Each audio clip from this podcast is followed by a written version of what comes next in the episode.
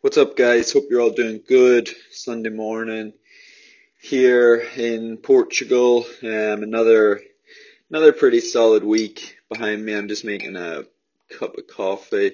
Always have to go two scoops with the instant granules. Um, yeah, I'm making a cup of coffee here, getting ready. Hopefully, finish out the week with a decent long run. I'm um not planning to go fast today in the long run. It's obviously before Houston, I got a little bit carried away with the long runs, and with each week, I, I just felt the need to get faster and faster, and um, yeah, that's not that's not really the goal of the camp at the minute, and um, also just things in general, like um, like I mean, I already have the little adductor concern, and although it's kind of it's responding well to what I'm doing, um, which all I'm doing is strengthening it on a daily basis. So um, gradually, I would hope over the next sort of apologies if I lose you. I need to go grab the plug, so I shall finish this in a second. Yeah, look, gradually the plan with the groin adductor area is um, strengthen, run on it um, as best I can, as much as I can, which is still a pretty decent volume of training. Um, and then intermittently, which means I think while I'm doing that, um, crack on with strengthening. So my days all start with groin strength stuff, which I used to do before, but for some reason decided to stop doing, which was a bit stupid. Um, but we all do that. We're rehab.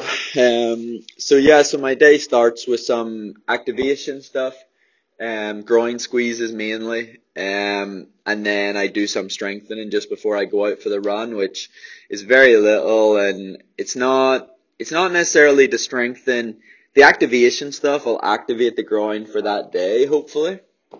Um, that's what I, that's, that's what they're kind of doing right now. They're kind of like, the groin's kind of like switching off and, you know, I could just describe it as being a bit lazy on me. Um, maybe I have lazy groin.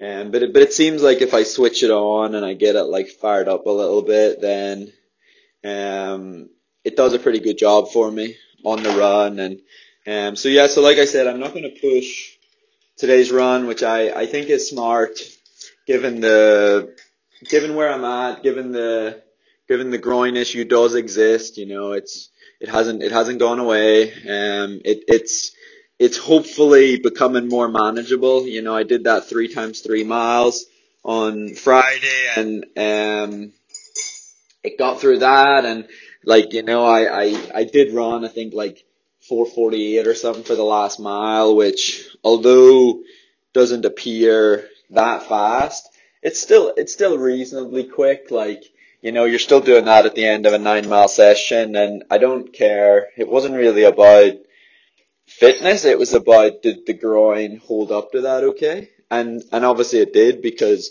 I was able to run yesterday and, um, basically life was able to go on. Um, I wouldn't say I was completely pain free, but I think for a long time I've let the adductor just play on my mind a little bit, whereby like it's it's just causing me frustration on a daily basis. Um, and you know, I'm throwing around the word injured or stuff like this, but actually when you're running, and people get pissed off when we hear, but when you're running 90 to 95 mile a week, you know, you're you're certainly not injured because I know there's people listening who probably have proper injuries, should I call them? Um, and can't run at all, or you know can only run a couple of times a week, or um, have not been running for months. Um, so yeah, that's a bit um, spoiled to me to like think yeah I've got a bit of an injury when in fact, even though my body's not hundred percent healthy, um, and there is something going on with the groin being a little bit weaker. At the end of the day, I'm still training, and so I think now that I've had pretty much two I think today we'll finish two solid weeks. You know, both like I think last week was like 98 miles, and this week I'll probably be like 95. Um, well then, yeah, like I'm I'm in a I'm in a great spot. Um, you know, I still pay attention to. I told you guys before about the. I I have two two things going on at the minute. I downloaded the app called Sleep Cycle. If nobody has that, download it. I'm not paid. I'm not sponsored. You know, I just I just hated waking up in the morning and feeling like someone had hit me around the face with a shovel when my alarm would wake me. Whereas I don't know if you've used Sleep Cycle before, but basically you set a you set a window of opportunity for your phone to wake you up. Um, and it becomes predictable because like this morning, this morning I kind of rolled over and I woke up naturally, like not totally. I was about to drift back off to sleep and I knew I could just, I just could tell my bloody alarm's going to go off now. And, and so that's what it does. It uses your body movement. And if you kind of roll over or show signs that you're um, not in a deep sleep and it's within like a half an hour window of when you plan to wake up, then it wakes you. It doesn't let you drift back into a deep sleep. Um, once out, I need deep banana. Yeah. So it doesn't let you um, totally drift back into a deep sleep. So what would have happened in the past is I would have drifted back into a deep sleep. 25 minutes later, at 8:15 a.m., my alarm would have buzzed off in my ear and like I said, I would have woke up and it would have felt like someone hit me over the head with a shovel. Um, so that's quite interesting. Um, I, I should actually go have a look. I think I'm going to assume that we're pretty consistent with our sleep, um, which I think we are. So I would guess, let me see if I look at it. Yeah, I would guess it looks like around 7.30 most days I've been in a pretty deep sleep and then just coming into eight, I kind of have this little like wake up period, but it actually changes. Um, obviously that depends on what time I go to bed, but it has the same sort of cycles, my sleep. Um, like as in deep sleep, medium deep sleep, kind of awake, deep sleep, medium awake sleep, blah, blah, blah. Um, I don't really know what you're looking for. Apparently my quality of sleep last night was 100%. I slept for 9 hours and 17 minutes, which is pretty damn good, and I didn't snore at all. Zero, zero minutes of snoring. So that's pretty good. This is also pretty good. For 10 nights, my average sleep is 8 hours and 57 minutes. That's, that's pretty damn good. Um, I'd advise anybody to use Sleep Cycle. It's free. Um, and yeah, like you you you leave your phone on charge beside your bed, which means you charge your phone overnight. Um, and it listens to your microphone or something, so it tracks movement. I, I don't know how it, it's it, all all I wanted it for was to wake me up a little bit better in the morning. Um, all these other things it tracks that was like a bonus. Um, but yeah, you guys can have a look at that. Um, so yeah, no, today, um, I'm thinking around 18 miles again. Um, I don't really want to. I mean, 18 to 20, I guess you're going to say, but um, I actually don't mind if it's just 18. Um, like I said, I just want a, a, a decent day. Um, I think this week we're going to do a couple of laps. Um, last week got really hot and I only had one one drink um, at like I think mile eight, and then it was it was just too long without having like water or like electrolytes or and yeah, that was that was silly of me. Um, so the plan today would be six mile loop, um, get some get some drinks, um, have some fuel, um, and then another six mile loop, same again. Um, and I would imagine if I feel alright um, fitness wise and alright groin strength wise by the last lap, then maybe there's there's room there to um, put in a little bit of a faster period. But again, only if everything lines up. Like um, I know I got through this full week's training, and you know I know there was groin concerns at the start of last week, and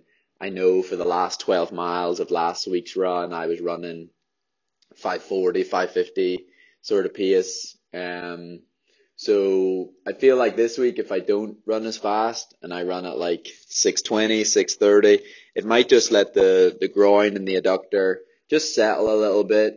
which would which would just allow me to know for sure that I'm going to get through next week, if that makes sense. So if I was still able to get through this week, having pushed on last week's long run, and I kind of feel like the doctor's in a better place at the start of this week.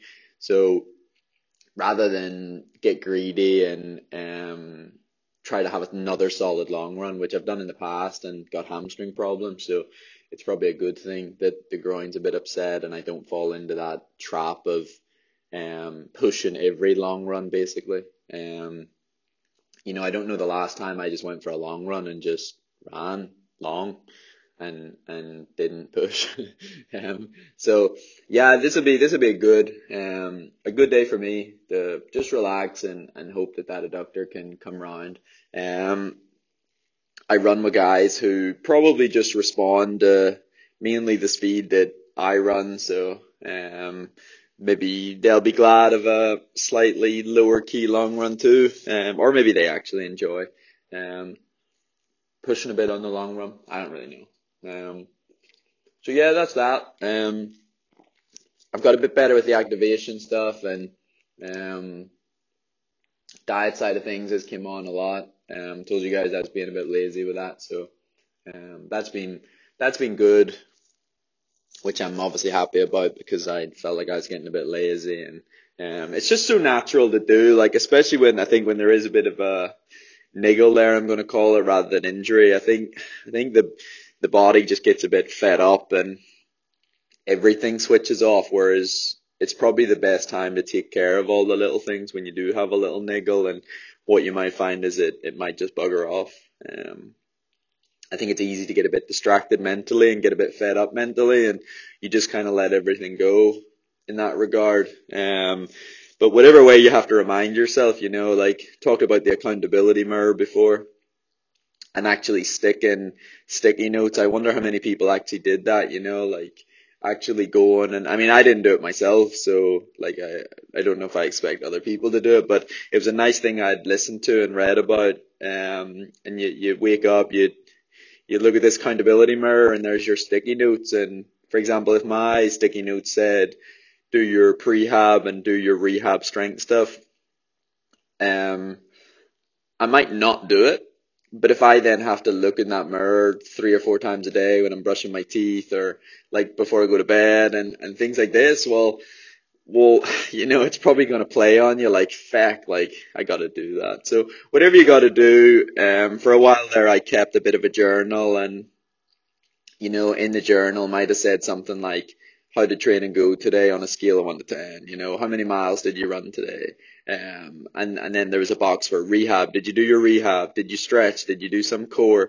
Um, and again, these are all, when we see these like world class performances, like you can you can bet that the people achieving them. Okay, I've realized there's there's a lot of different athletes, okay? There is your typical athlete that is just phenomenally, phenomenally talented and they probably don't have to do all their rehab and their core and you know they're they're just gifted and and very very very very talented and um yeah, have just got by just on sheer ability to just keep going, which is a talent. Fair play to them. You know, they've persisted in their careers. I'm sure they've had injuries and, um, but also they're just like, I could imagine like the Usain Bolt of this world is just, just a super, super talent and, um, shows up to training for a couple of months and, you know, next thing he's ready to break world records. Um, then you've got your athletes that you know are like a little bit talented, pretty talented, but just stubborn and, and work really, really hard and get through whatever adversity is thrown their way. And these are the guys that I know are taking care of their prehab, their rehab, their core. They would, they would never, ever, ever in a million years leave a stone unturned in the quest to maximize their potential. And these are the guys that and I, I hate to say this, but sometimes these guys are going to beat the super talented guys. But if the super talented guy has done his hard work, like the Usain Bolts and you know maybe like the Kipchoge's of this world, like I don't doubt the Kipchoge works hard, etc. But if you think that he's not more talented than anyone else in the world, you know, like he, he has to be or else he couldn't achieve what he's achieving. Um, so what I'm saying, I, I think I've realized that there's different types of athletes, you know, and, and I, I think I fit into the category below, but I haven't quite built up to the hard work that some of the other guys are doing that end up achieving really good things. Um, like I, I definitely know that I'm pretty talented. Like I have been throughout my whole life. I've, I've picked up sports pretty quickly and, um, I picked up running pretty quickly and I became pretty good at it. Um, I know I'm not like super talented because there's, I feel like I have this raw natural ability to run, but I've realized like it takes, it, it doesn't take me a lot of training to get to a solid baseline of fitness is what I would say. So when I was very unfit, like you guys know, 13 weeks later, I go and run 217 for a marathon. You know, that's incredible. Um, I was still heavier than what my usual race weight would be. Maybe like, I think I was 75 kilograms on race day in London and I had lost about eight or nine kilograms to get to that spot and I run 217. But since that, I've worked so hard and, and so long and every single day that I wake up, I, I evolve my day around running and the training and all my decisions are based upon being the better runner and, and, and more on that in a little second. But yeah, like summer, for some reason, I still only got the 214 and maybe, maybe that shows how much better 214 is than 217. Um, I mean, I think it shows, it really is because like 217, you're still able to kind of mess around with splits like 515 to 520. And 515 to 520 is very, very comfortable compared with like 5 minutes to 505. Um, you know, you're looking at a 70 minute half marathon um, 69 to 70 for a portion of the race. You can, you could absolutely go through in 69 minutes and still run 217. Well, I mean, I ran 217.58. So in fact, you could run 69 twice, but just run two seconds quicker over the second half. Um, so I think the average pace for that is like 516, 517, something like that. Um, and that's, that's a lot more comfortable than having to like go through in like 66.30 or like 60, 67 minutes or, well, sorry, between 66.30 and 67.30 we could call it. Um, you know, it's, it's, it's far different. Um, so, cause actually a lot of people that are going to run 218, um, 218, maybe 219, these guys might even struggle to run 66 minutes, for example, for a half marathon. So to be able to do that twice within a year and a half, I think, of the first marathon that I did in 217, um, after the comeback, you know, that, that probably is pretty impressive. It just doesn't seem that impressive that it's literally took me like a year and a half to two years to move that time down by, cause, cause a lot's gone into it. It's not like, you know, it's not, I'm not a full-time worker in, in Ireland or the UK who just, you know, carries on running every now and again. Like it, it has been a real solid, um, process of all, like all my decisions have been based around running. Um, you know, at the minute I was torn, like, do I want to go back to Flagstaff for a month or did I want to stay? Like in Ireland for a month, somewhere I haven't been in Belfast there for a month for such a long time. And, um, it's so frustrating that it, it, it has got to the point where it feels like if I want to go home for a month, like I'm making the easy choice, whereas I could go back to Flagstaff and altitude and things like this. And, you know, that's, that's kind of frustrating. Um, yeah, and, and I don't know. It's just where the psychology's at. I just know in in Flagstaff, I can I can get my head down, and I know Flagstaff is what has made me achieve some of the results I have. Um, I never really settle up in Flagstaff because the altitude never gets easier. So I'm constantly on my toes about the recovery stuff, about the prehab stuff, and um, the concern would be that maybe in Belfast I would get a little bit bit complacent and um you know you you you you think you're really good there and whereas obviously in flag you're surrounded by mainly guys that are better than you um which I think there's no telling how much that helps. Um, when you're just humbled very quickly by the amount of very, very good athletes that you're surrounded by. Um, so yeah, but, but I will tell you that it's not easy. Um, I hear Mo say that all the time, or I used to hear him say that. Oh, it's not easy, get move, getting away from your family, and you know, but but it's not like. Um, I basically live on camp now. Um, last two weeks of my life, outside of the running side of things, you know, it's back to the Airbnb, sleep, get up, stretch, Normatec, um, cook. You know, it's it's not it's not glamorous. I'm not. I I haven't sat by the pool apart from day two. I think when my sister actually was in Portugal up by the pool, and I might have sat there for 20 minutes just catching up with my sister. Like it's not glamorous. There's no pools. I'm not by the beach. I'm not. Um, and actually, like it doesn't mean that you can't come away on camp and go by the pool and go by the beach, but this isn't a camp for me. This is like life. And so I don't know that being slightly li- a little bit too tired on this camp, for example, might then push me over the edge going into the next camp, if that makes sense. Sorry, I'm drinking coffee. So everything's calculated a little bit. Um, yeah, it's pretty serious. It's pretty, it's pretty tough. I can tell you that. Um, you know, sometimes I get frustrated and, um, yeah, like I, like I, I don't, I, I know I trained in Belfast actually before London Marathon and that went really, really good.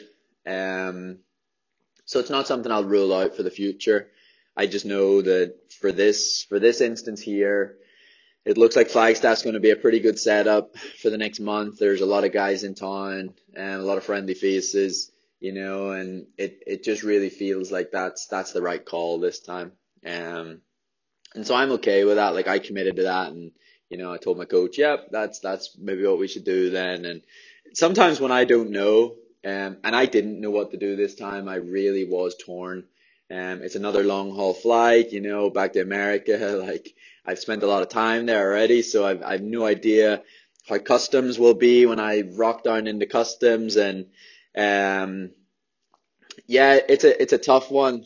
Um, so, but but it's a decision that we made, and it's something that, like I was sorry, what I was saying was if I don't know what decision to make, um, sometimes I I I actually called Alan Storey, um, and I love Alan. Like he's he's he became one of my really good friends over the last two years since I I started to come back and stuff, and um always always helped me whenever I whenever I asked or whenever I needed, um and and probably always would, um and and it was just nice to hear from Alan, and and Alan never Alan doesn't really give any biased opinion. Like he has no he has no invested interest at all, except for my own well-being, not even performance, you know. Alan, Alan likes to see me do good, but I think he also just likes athletes to be happy and happy in what they're doing at no matter what level it's at.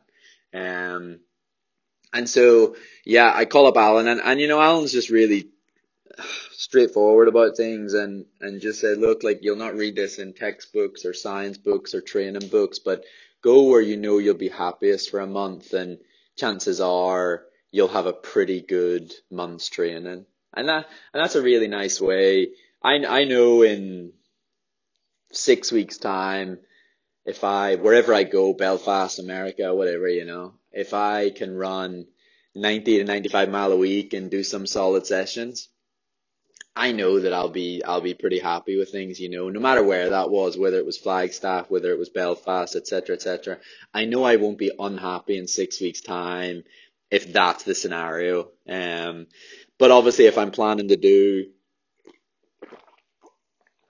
if I'm planning to do um, things like the half marathon in San Diego and um, the Highgate 10K was the plan, then I don't, I know I haven't been at altitude for three weeks now. If I go to Belfast, then it's going to be another five weeks. That's eight weeks. And then if I train in Belgium in Leuven with the Total Sports guys for another five weeks to Highgate, you know, all of a sudden you're at 13 weeks and you haven't been at altitude and fitness starts to drop a little bit and yeah, I can't have that.